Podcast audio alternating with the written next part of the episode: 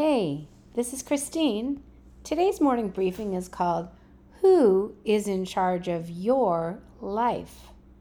My young neighbor Joe heads back to West Point for his sophomore yearling year, playing baseball and being trained in all things military, besides his college coursework.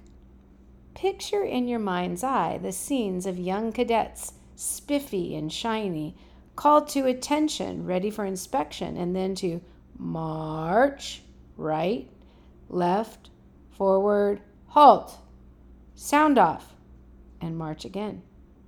Why do the cadets respond as they do? Because their cadence has been called. No doubt who is in charge at this point. Who calls your cadence? Surely there is some reason you do what you do, right? Do you allow your cadence to be called by the culture around you?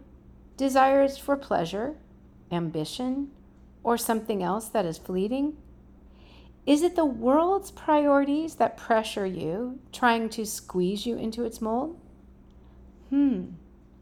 Or have you given yourself to something far greater, something that will last, like following Christ. In the Apostle Paul's letters, he makes the case over and over that we either choose to live for self or we give ourselves over to God, allowing his higher ways to dominate our thinking and behavior. In essence, either we call our own cadence, sometimes just by default, because we do not order much of anything in our lives, or we fall in and let God call our cadence. We recognize that He is God, worthy of our trust, and we make it our goal to honor Him with our lives, a higher road. As we turn our gaze to Ephesians chapter 3, we recall that Paul introduced himself as Paul, the prisoner of Jesus Christ. Once Paul got an up close and personal picture of Jesus, whether he was in prison or free, he went all out to tell others about him. Everything he did surrounded living a life that honored Christ. The truth of Jesus' life and mission radically changed Paul. In short, he knew and believed that Jesus was born in Bethlehem, raised in Nazareth, that Jesus was baptized by John the Baptist in the Jordan River that he taught around the Sea of Galilee with headquarters in Capernaum, that he performed signs and wonders, taught of the kingdom of heaven, that Jesus raised up the first motley crew, 12 who had hands on training, that Jesus said he was going to die, but on the third day rise again, and then he did.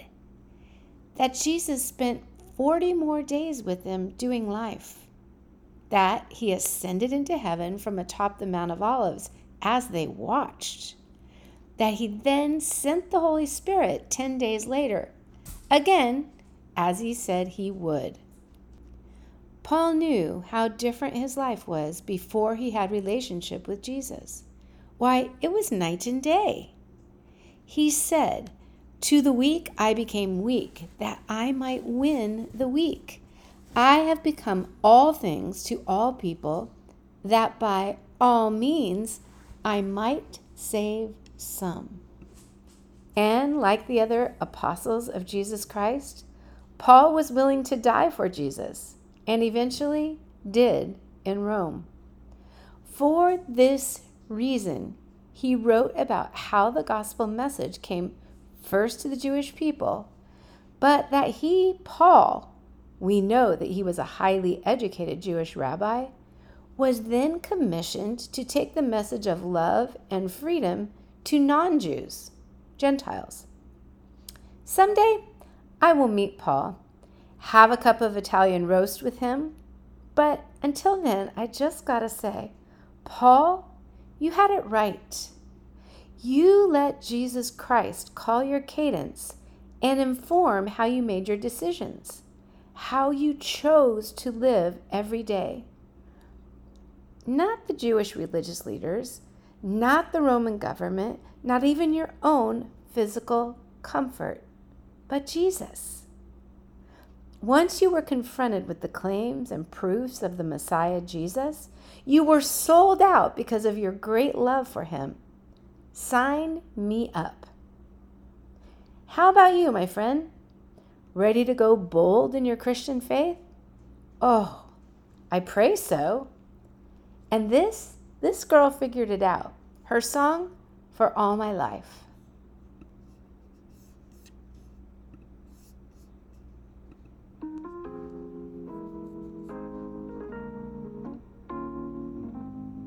When my troubles are a little too heavy, who can I turn